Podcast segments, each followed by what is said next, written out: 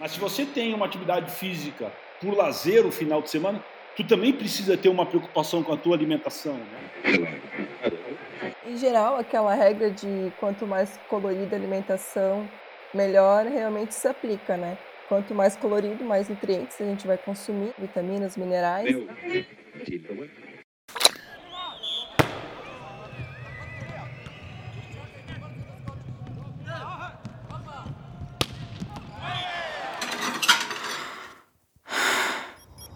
Podcast Carreira Mode On. Olá, esse é o podcast Carreira Mode On.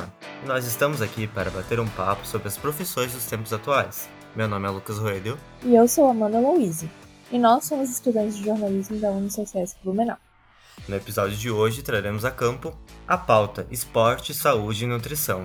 E por isso nós temos em nossa presença dois convidados à altura para bater papo com a gente o mestre em gestão do esporte da APAN, Fábio Alexandre Reuse, e a nutricionista Aline Cardoso. Sejam bem-vindos ao sétimo episódio de Carreira Moldona. Vamos começar?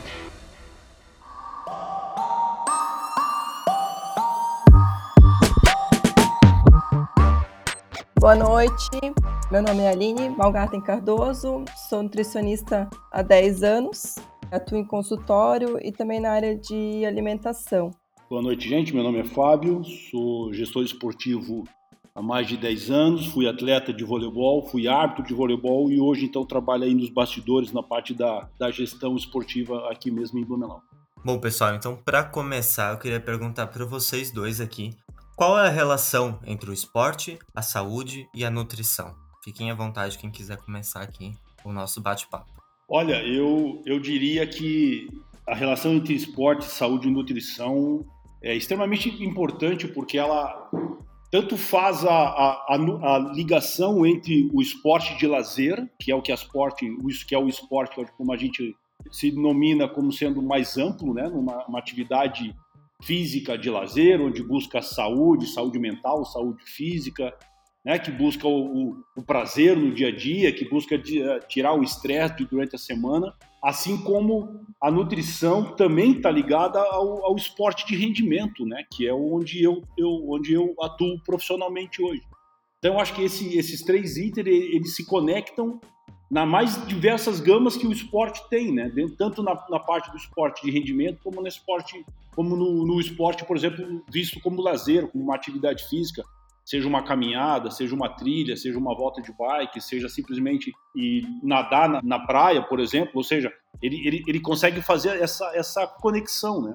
Com certeza, né? É, até para alto rendimento, principalmente, né? Para ter um resultado melhor, a, a, nutrição é essencial. Tanto que os nutricionistas estão presentes, né? Em, em todo tipo de esporte, né? Profissional, então, realmente é muito, muito importante para o rendimento do atleta. É claro que para atividades mais tradicionais, que não, não são de alto rendimento, né? Pô, musculação, andar de bike, assim, como um, um lazer, não há grandes mudanças, mas na, na parte de, de profissionais realmente é muito importante ter o acompanhamento nutricional. O que é legal, Aline, nisso é que assim, ó, como eles se misturam, né? Se você tiver uma atividade física profissional como sua fonte de renda, por exemplo, né? Você é um atleta profissional, seja lá de qualquer modalidade, voleibol, futebol, enfim.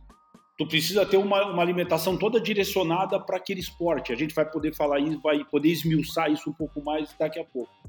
Mas se você tem uma atividade física por lazer o final de semana, tu também precisa ter uma preocupação com a tua alimentação, né? Se tu gosta de dar uma caminhada, se tu gosta de pô, dar, dar, dar uma volta de bike, fazer uma trilha, tu já tem que comer algum tipo de alimento mais específico.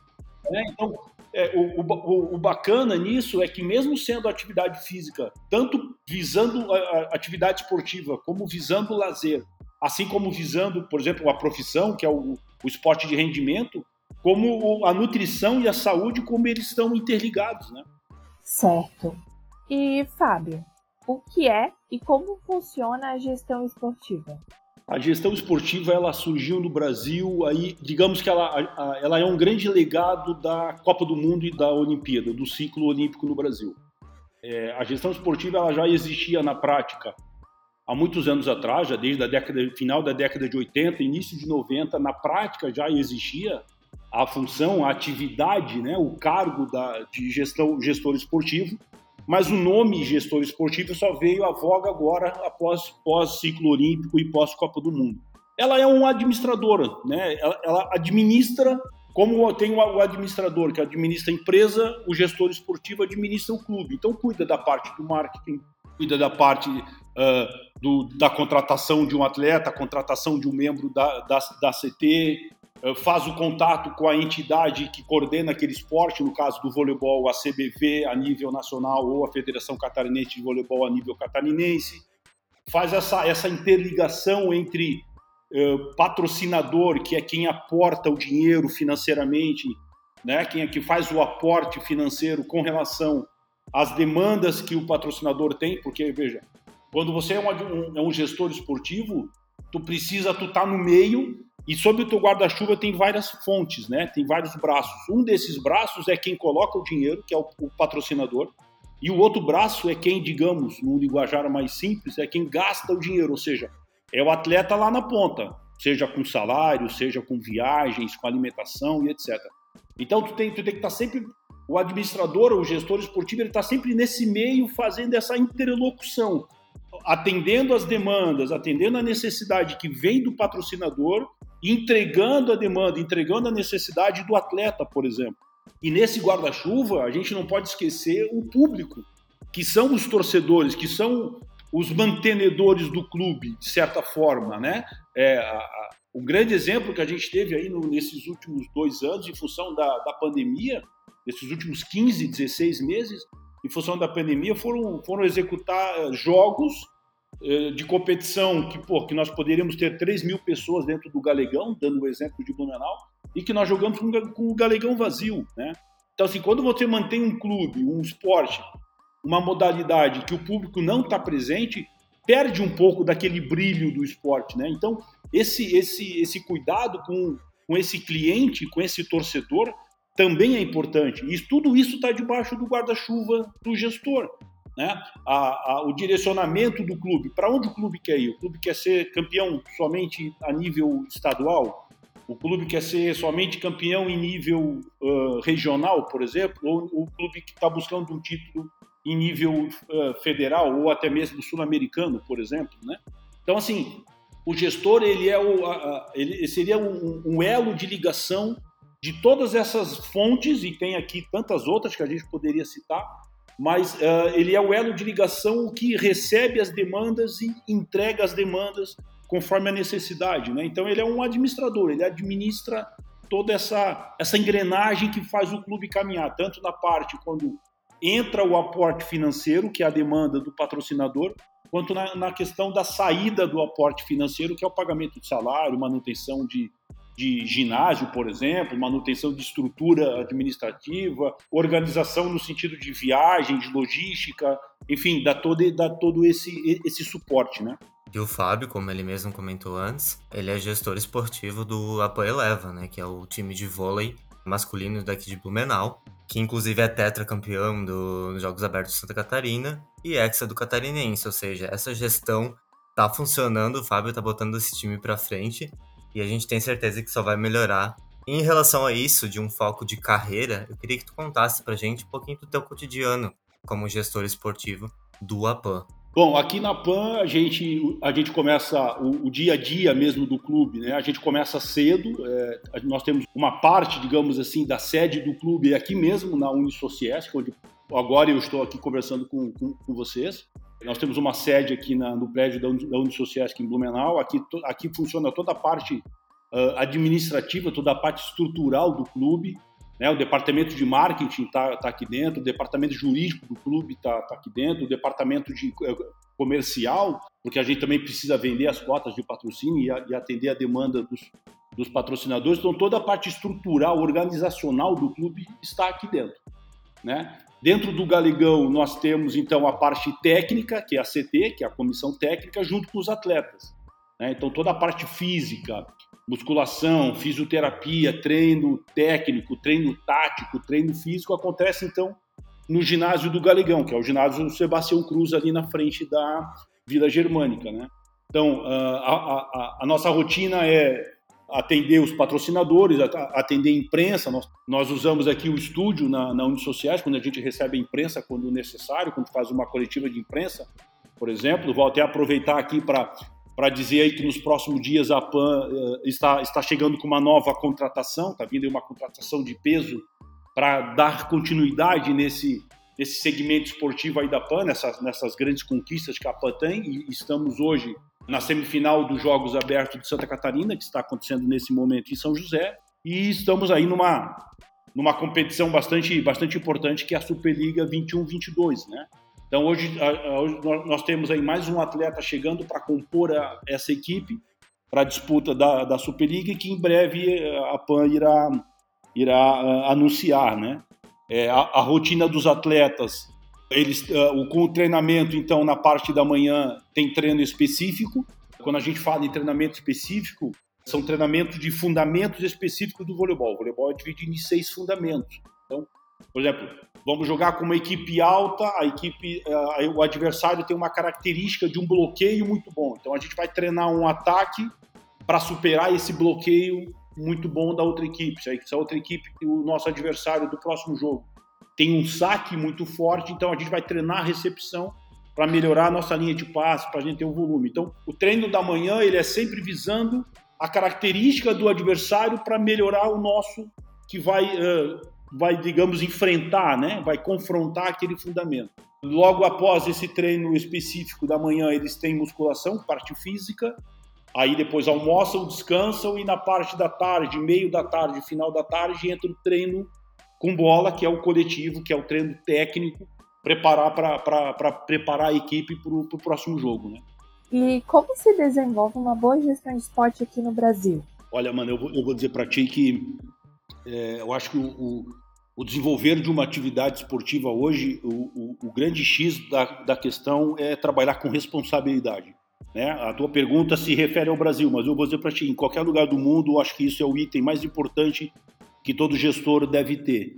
É trabalhar com responsabilidade, é trabalhar dentro do orçamento que você tem para compor aquela equipe. Né? A gente vê aí vários exemplos no futebol, principalmente no futebol brasileiro, futebol estrangeiro já tem isso um pouco mais organizado, um pouco mais controlado pelas ligas e pelas federações, mas a gente vê aí no Brasil clubes devendo fortunas de imposto, de, de salários atrasados, de rescisão de contratual com atletas e contratando novos jogadores e fazendo mais dívidas e tal.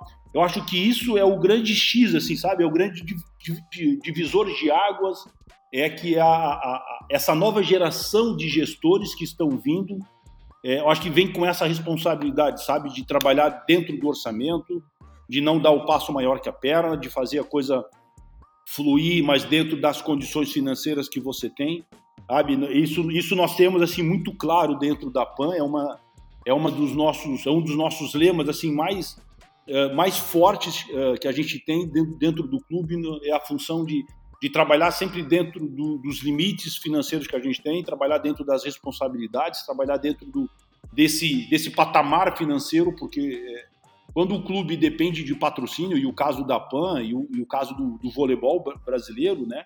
Porque a fonte de renda é apenas, é praticamente única, ou seja, é através de, de patrocínio, né? Como futebol, que você tem o repasse da televisão, você tem o repasse dos direitos de imagem, por exemplo, né? Que tem uma, uma renda da bilheteria, que é um valor bastante considerável.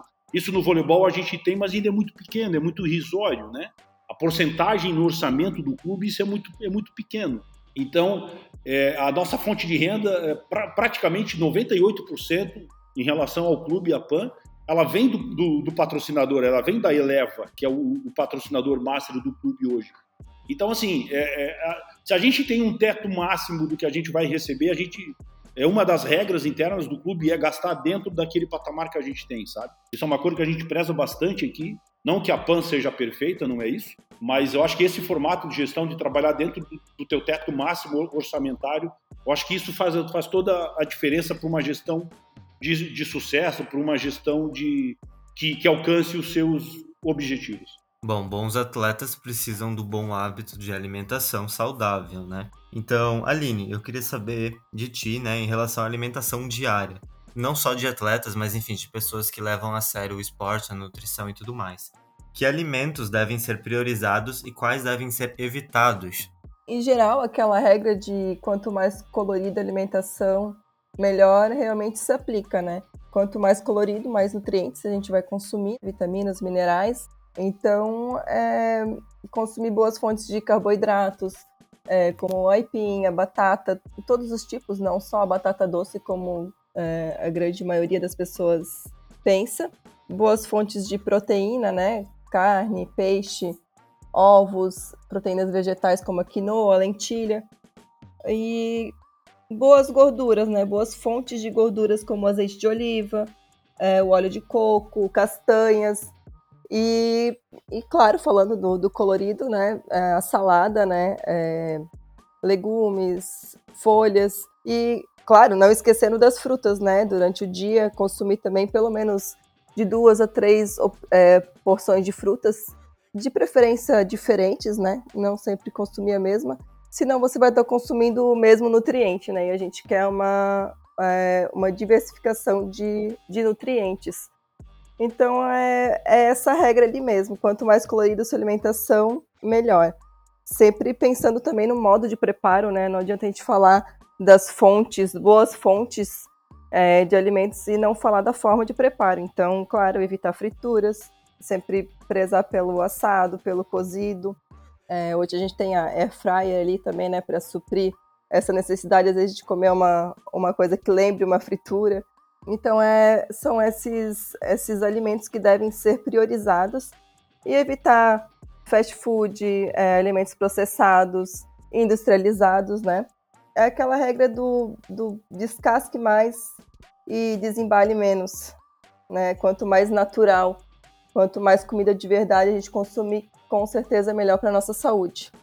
Bom, levando em conta o que a Aline disse, Fábio, a rotina de alimentação dos atletas da APAM se adequa ao que ela diz? Olha, é, eu posso dizer que sim, mas ao mesmo tempo eu espero que também isso aconteça, porque a gente não tem um controle absoluto sobre o que o atleta come, né? É, o clube tem uma preocupação e nós oferecemos almoço e jantar para o atleta, mas não é o clube que, que, que, que monta, que organiza, que faz o alimento, né? Que produz é o clube, o clube contrata um restaurante. Esse restaurante então ele tem uma nutricionista que atende, mas o restaurante não é específico do clube, é um restaurante que abre de segunda a sábado eh, para o público em geral. Então o, o, nutricionista que atende o clube, ele tem a, a ele atende a necessidade, a demanda do restaurante em ter diversidade, em ter uh, em ter vários, vários tipos de alimento, como a a Aline ali citou, né? Dois tipos de, três tipos de proteína, três, quatro tipos de, de salada, por exemplo, mas não é uma demanda específica para o consumo de um atleta profissional, por exemplo. Né? Então a gente tem isso, é, é, digamos que a gente tenha 50% desse, desse, desse controle, mano. A gente tem o, o controle no sentido de saber que ele se alimenta bem, porque a gente sabe que o restaurante produz uma comida de qualidade e com bastante diversidade. Agora, eu não tenho certeza absoluta, por exemplo, se hoje às 9 horas da noite, quando acabar o treino, se ele vai comer no restaurante ou se ele vai comer um McDonald's na esquina com o amigo, com a amiga, tu entende? Ou com a namorada, que seja, com a família, né? Esse controle, essa fiscalização o clube não faz, tu entende? Então, o café da manhã é por conta do atleta e, e hoje, assim, e esse, e essa temporada 21-22, a PAN no, na montagem do elenco se preocupou com essa questão, com esse profissionalismo do atleta, porque, sabe, essa, essa necessidade de comer bem, de se alimentar bem, de ter uma recuperação boa pós-treino para poder render no jogo, isso é uma preocupação muito mais da, do que o atleta entende como profissionalismo na, na carreira dele. É, assim como o cantor tem uma preocupação com a voz, em preservar e guardar, o atleta tem que ter, o atleta profissional precisa ter essa consciência, né, de dizer, pô, eu preciso me alimentar bem porque eu preciso render no treino, eu preciso me alimentar bem pós-treino para que eu possa render no jogo, eu preciso me alimentar pós é, me alimentar bem pós-jogo para que eu treine melhor no dia seguinte. Ou seja, isso vem muito mais da consciência do atleta do que necessariamente do que, o clube pode oferecer. Então a gente tem esse, esse cuidado de proporcionar ao atleta o café da manhã, então isso é uma, é uma, é uma, é uma, é uma questão dele, ele tem o controle sobre o café da manhã dele e sobre as, as horas de sono que ele precisa dormir, ele, ele, ele tem essa consciência.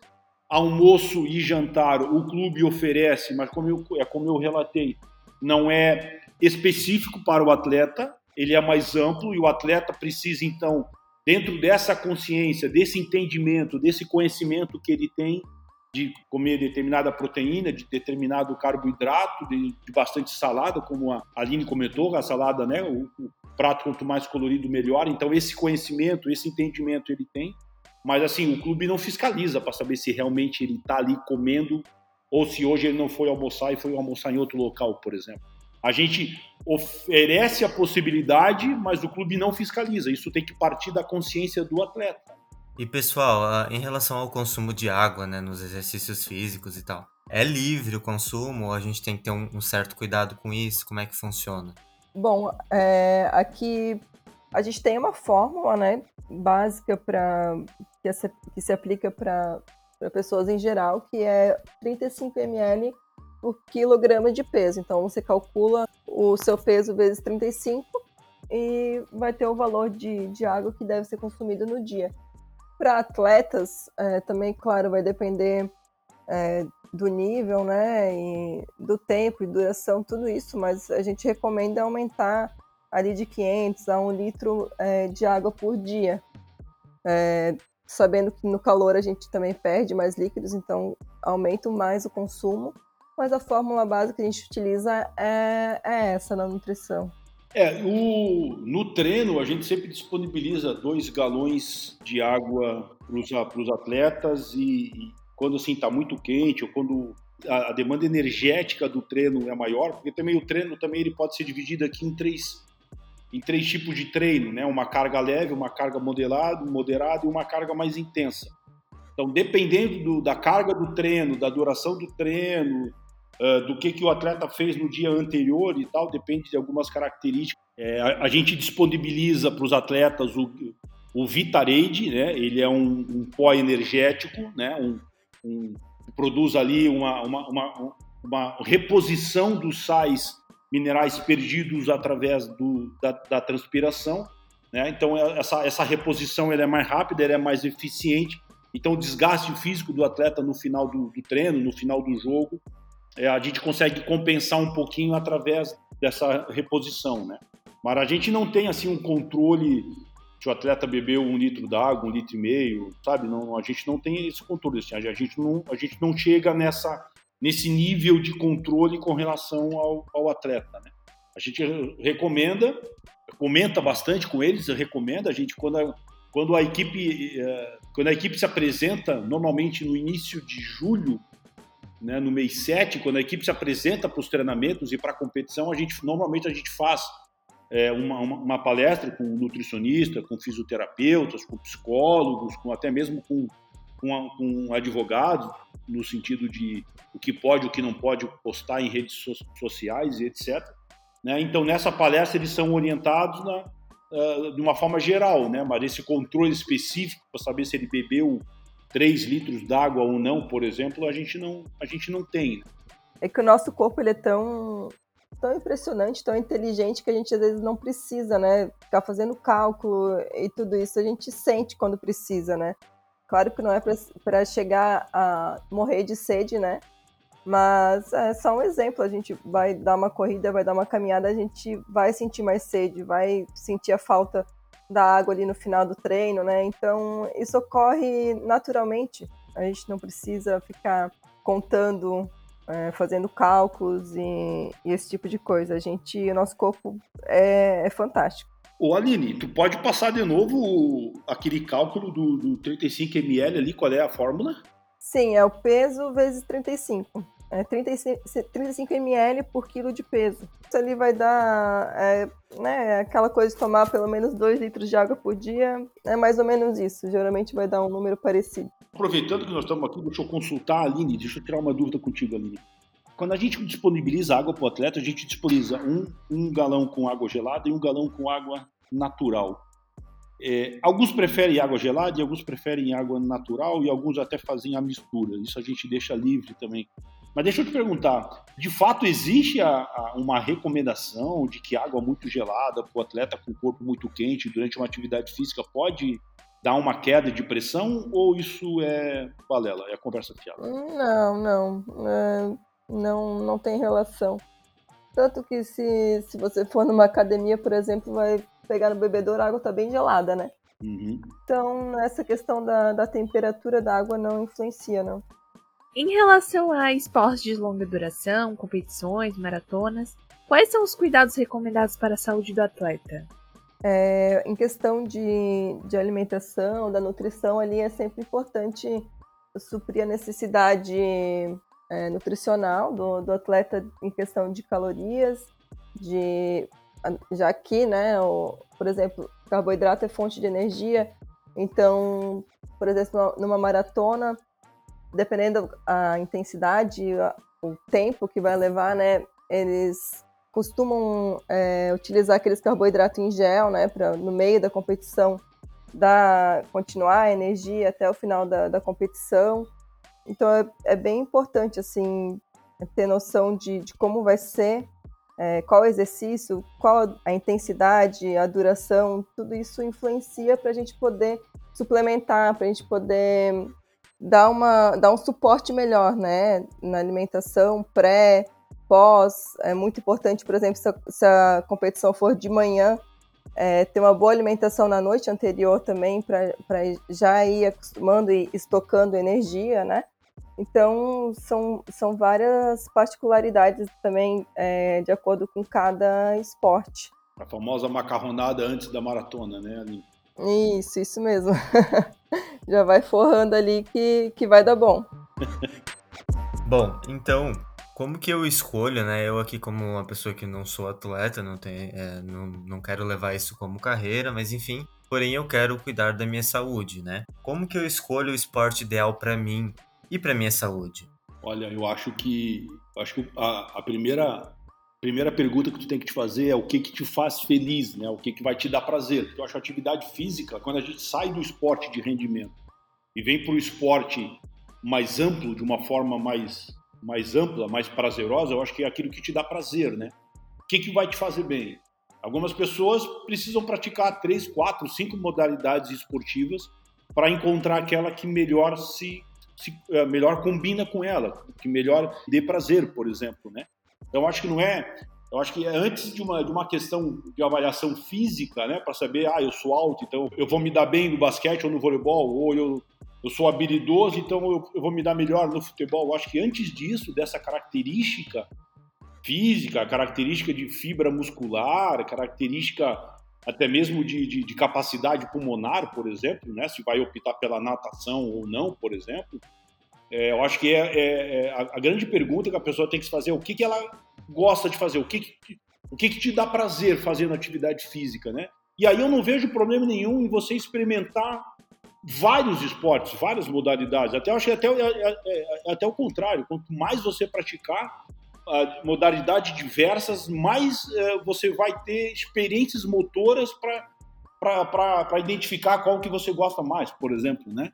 Eu joguei voleibol quando era novo, mas hoje, hoje eu faço bike, faço natação agora quando chega o verão, começo a fazer natação, que daí vou à praia, mas eu faço trilha, faço, sabe? Então, eu acho que é, é, até bato uma bola de vez em quando, quando é, quando é folga do, dos atletas e tal, mas eu acho que é aquilo que te dá prazer. Eu acho que a, a, atividade física é aquilo que é prazerosa, aquilo que te dá prazer, que te deixa feliz, te deixa contente quando você acaba o treino, né? Porque se você acabar um treino, uma atividade, de repente lá com dor nas pernas, né? Porque acumulou um ácido lático em função de uma atividade física um pouco mais rigorosa. Pô, e, essa, e se aquilo foi prazeroso, meu, tá tudo certo. Mas se você terminar o treino com dor nas pernas e, pô, e aquilo foi um sacrifício fazer porque estava ruim, porque é um saco fazer, porque é, é cansativo no sentido uh, psicológico, aí de fato acho que não faz sentido, né? Bom, na minha visão, claro, é, com certeza a gente tem que gostar do que faz, mas nem sempre a gente gosta e é necessário, né? É, é preciso ter disciplina também, né? Porque nem sempre a gente vai estar com vontade, vai estar disposto para fazer. Mas, claro, achar uma que melhor se enquadra ali, melhor se adapta à rotina e ao que, ao que gosta mais. Mas eu acredito que tem algumas coisas que são, para mim, são essenciais, é, como a musculação. Não é uma questão só de estética, é uma questão de chegar bem quando tiver um pouco mais de idade, né? É, a questão de articulação, tudo isso, acho que influencia. Mas, é claro, procurar um esporte, às vezes, para fazer, às vezes se torna um lazer, né? Como o Fábio falou, uma trilha, uma natação agora no verão, pegar uma piscina, pegar uma praia e aproveitar esse momento para fazer uma atividade física, né? É, então é, é, importante gostar, mas também é importante ter disciplina para as horas que a gente não está tão motivado. É, e esse é o mais difícil, né, Aline? É manter a disciplina, por exemplo, de uma caminhada num dia de chuva, né? É, ou de uma corrida no dia de chuva, ou seja, isso é a parte mais, mais difícil, né? E aí, quanto mais prazerosa for a atividade, o, o sacrifício de, de iniciar, mesmo numa condição climática adversa, ainda assim é menor do que se aquilo for extremamente um saco fazer, né? É isso. É, o problema, na verdade, é iniciar, né? É sair da cama cedo, é, é, é deixar o sofá e levantar, botar a roupa aí porque depois que termina, todo mundo sabe que a sensação é, é muito boa, né? É, é dever cumprido, é tudo isso. Então, realmente, o, o, mais difícil é sair do cômodo, é sair do, do que você está fazendo e, e ir para a academia, para ir fazer algum esporte. Então, essa é a questão, ter disciplina para ir. Ô, Anide, deixa eu fazer uma, uma pergunta, aproveitando que nós estamos falando sobre essa questão de disciplina, né? Eu li o um livro uma vez sobre, o, sobre a mudança de hábito, né? E o livro, o autor dizia que 30 dias é suficiente para mudar de fato aquele hábito. Né? A primeira semana você briga com o corpo, na segunda o corpo já está mais ou menos entendendo que precisa. Quando você inicia o, o, a metade da quarta semana para o final, que é o, ali o vigésimo sexto, vigésimo sétimo até o trigésimo dia, o corpo já, já pede por aquela atividade física, por exemplo, né? já que nós estamos falando sobre isso. É de fato isso? Tu concorda com essa questão de que é o, a mudança de hábito, precisa de 30 dias para reorganizar, digamos assim, o corpo? concordo em relação a tanto a, a exercício físico como a alimentação também. É sempre difícil começar, é sempre difícil tu tirar o que tu gosta, mas se torna um hábito, assim como você ir trabalhar é um hábito, além de ser uma necessidade, claro, mas é um hábito, né? Então é trabalhar isso mesmo e depois vai se, vai se tornar uma rotina normal. Mas eu concordo, concordo que a gente tem que é, ter um foco no, nesses primeiros dias ali para o nosso corpo realmente aprender que aquilo vai ser a tua rotina. Então, eu queria falar um pouquinho sobre os perigos, né, envolvidos em praticar atividades físicas, mas não se preocupar com a alimentação, não manter uma, uma alimentação correta? Bom, o grande problema, você que vai sentir, na verdade, tá? Hoje não se tem mais, ah, você tem que fazer uma alimentação pré-treino, exceto quando você tem um objetivo, né? Ah, eu quero ganhar massa muscular. É, então, são estratégias diferentes para cada, cada objetivo. Mas se você se sente bem, por exemplo, fazendo exercício sem se alimentar antes, ótimo para você, tá bom? Ok, não há grandes riscos nisso. Agora, se você não, ah, eu fico tonta, ah, eu não consigo, a minha, o meu rendimento é menor. Então não, então a gente tem que sentar e ver o que que, o que, que se enquadra para você, o que que você consegue consumir nesse horário, é, o que que é possível, porque muitas vezes, ah, eu só tenho horário para treinar de manhã cedo, não consigo comer. Ok, não precisa comer. Se você se sente bem assim, ótimo. Agora, se, se você necessita, a gente tem que realmente adequar a, a sua rotina. Agora, realmente falando em alto rendimento, em, em, profissional, claro que a gente tem que ter uma visão um pouco mais, mais profunda, né? E avaliar cada, cada esporte. Mas, em geral, a gente não tem uma regra de pré e pós-treino, não tem uma regra de que tem que comer ou que tem que comer é, é bem de acordo com, com que a gente se adequa, né? Com que o, o paciente se adequa. Eu queria saber de vocês dois, né? Ah, quais hábitos vocês têm? Na verdade, o Fábio já foi atleta, né? Como ele mesmo comentou, então ele pode trazer isso do passado dele e agora ele lida com vários atletas. Mas eu queria saber de vocês, né? Qual a importância da, do cuidado com a respiração, né? Porque durante os exercícios físicos, dos dois aspectos, do aspecto do esporte mesmo, como carreira, e também de uma simples caminhada, né? A gente tem que ficar ligado nisso, tem algum problema, assim porque às vezes as pessoas de desenvolvem problemas de respiração ou já têm e não, não ligam que isso está realmente afetando o desempenho físico nessas atividades. É, eu acho que o, a, a, respiração é extremamente importante. É, eu não lembro agora o processo químico da respiração, né? Mas o oxigênio em si ele produz, ele ajuda a produzir ali energia, alguma coisa assim, ajuda a produzir alguns, algumas substâncias no corpo que vai que, é, que o resultado vai ser a energia no músculo, né? Então, se uma respiração errada pode produzir tal. A Aline aqui tá, pode, pode me corrigir se eu estiver errado, Aline. Mas é, eu acho que a, uma respiração errada pode produzir uma quantidade a mais ou a menos de, dessa substância. E aí pode, é, no esporte de rendimento, vai, vai, vai acarretar um cansaço mais rápido, uma, uma, uma fadiga mais rápida. Né? Então, acho que essa é, é a importância da, da respiração ela está ela, ela eh, junta, né? Ela, ela, anda paralela, ela anda de mãos dadas com a questão da, da, da, da nutrição, por exemplo, da, da, quantidade de água que o atleta tem que beber para não ficar desidratado, ou seja, né, daquela reposição, daquela suplementação que a gente fala, isso tudo acho que está junto, né? A gente, a, gente, a gente não conseguiria falar em esporte de rendimento sem se, eh, tirando um, um, uma dessas partes, né? Por exemplo, quando a gente pensa em esporte uh, por lazer, tem também um peso, tem também uma, uma responsabilidade em cima disso, mas não com tanta, né, não com tanta, com, uh, com tamanha inserção como tem dentro do esporte de rendimento.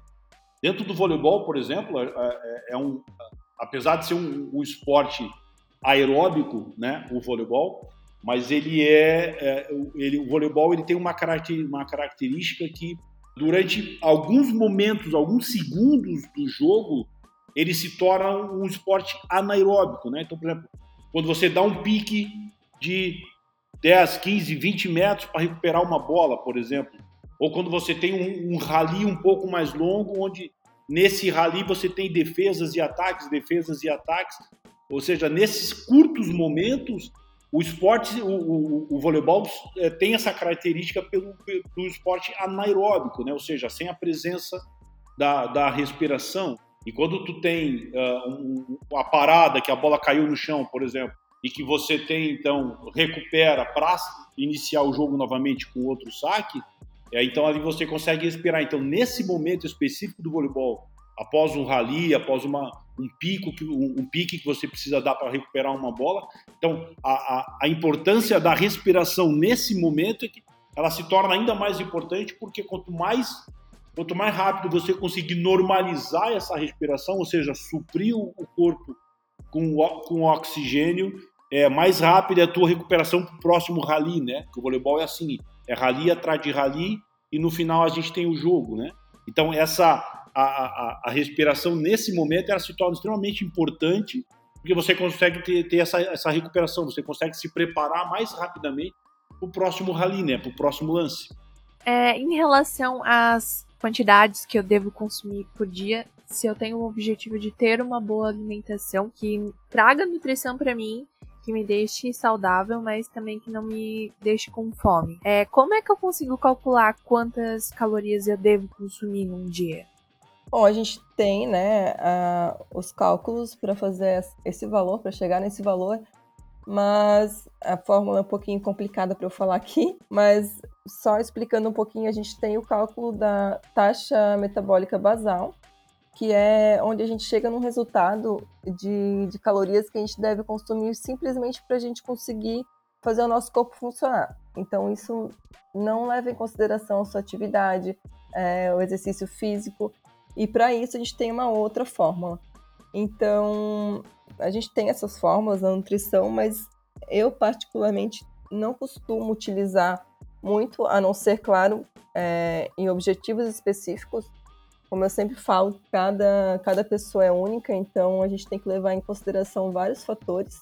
Mas, em geral, para uma pessoa simplesmente que quer ter uma alimentação mais saudável e não tem nem o objetivo de emagrecer, nem de hipertrofia, como eu falei antes, é simplesmente basear a sua alimentação é, na comida natural, na comida de verdade, variar bem os alimentos, cuidar na quantidade e você vai conseguir chegar no que você precisa, vai conseguir ter é, os nutrientes que necessita para manter o seu corpo funcionando e, e para você ter uma, uma alimentação adequada.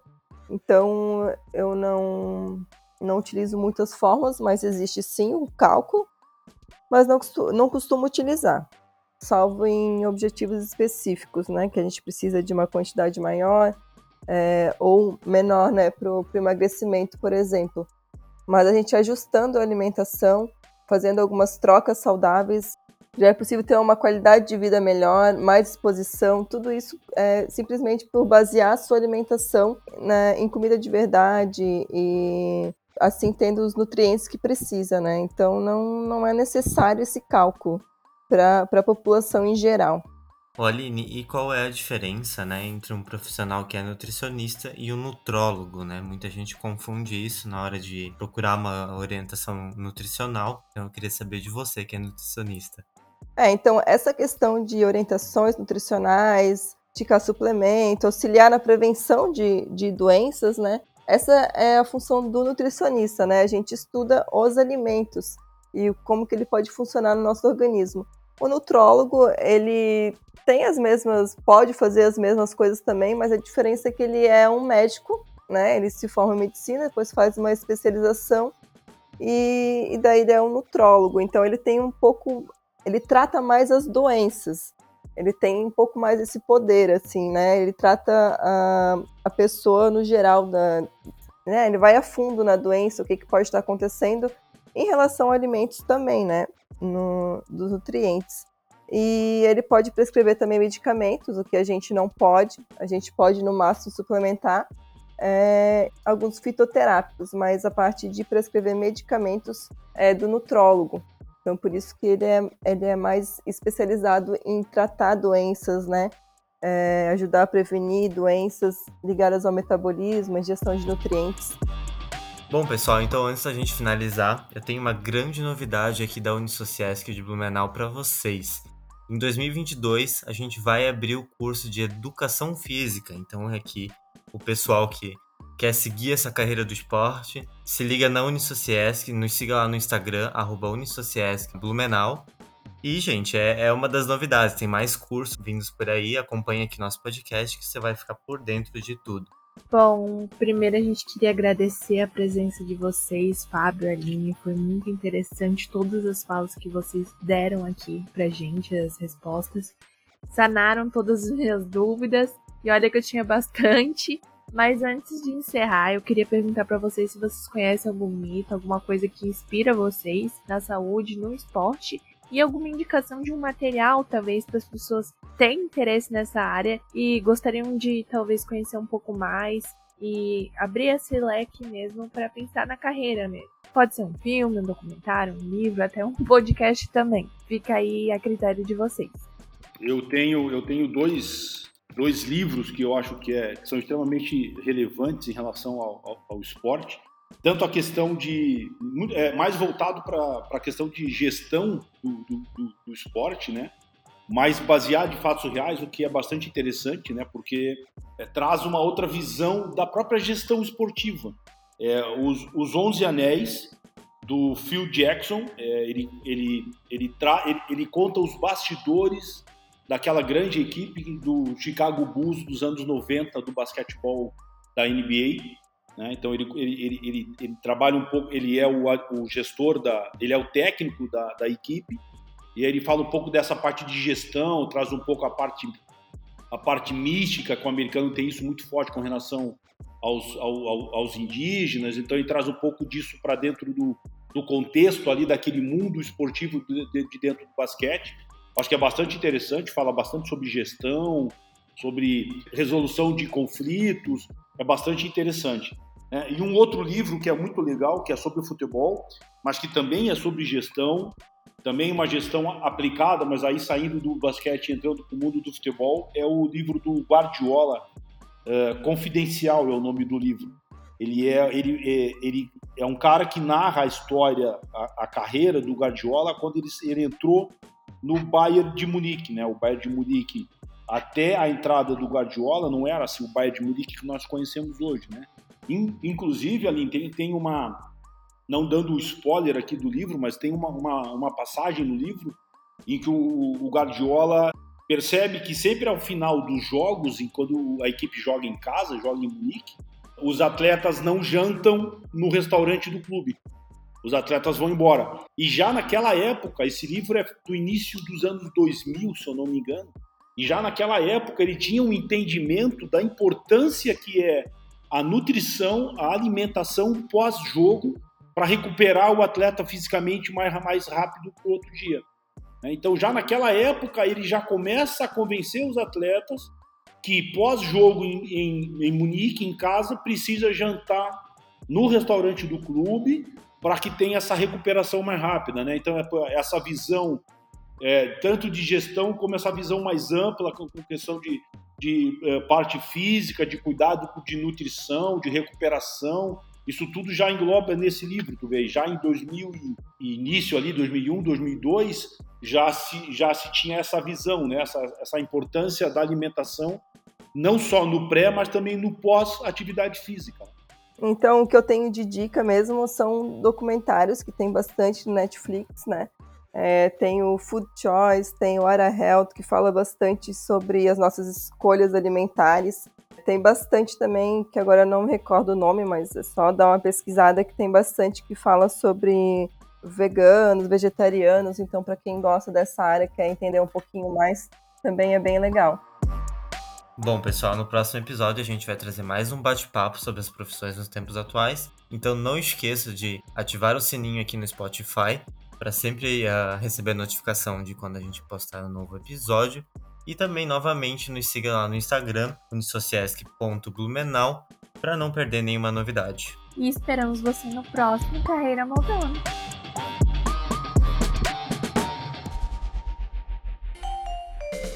Esse podcast é apresentado pelos alunos de jornalismo Amanda Louise, Júlia Gabriela e Lucas Roedel, e produzido pela agência escola da Unisociesc Blumenau.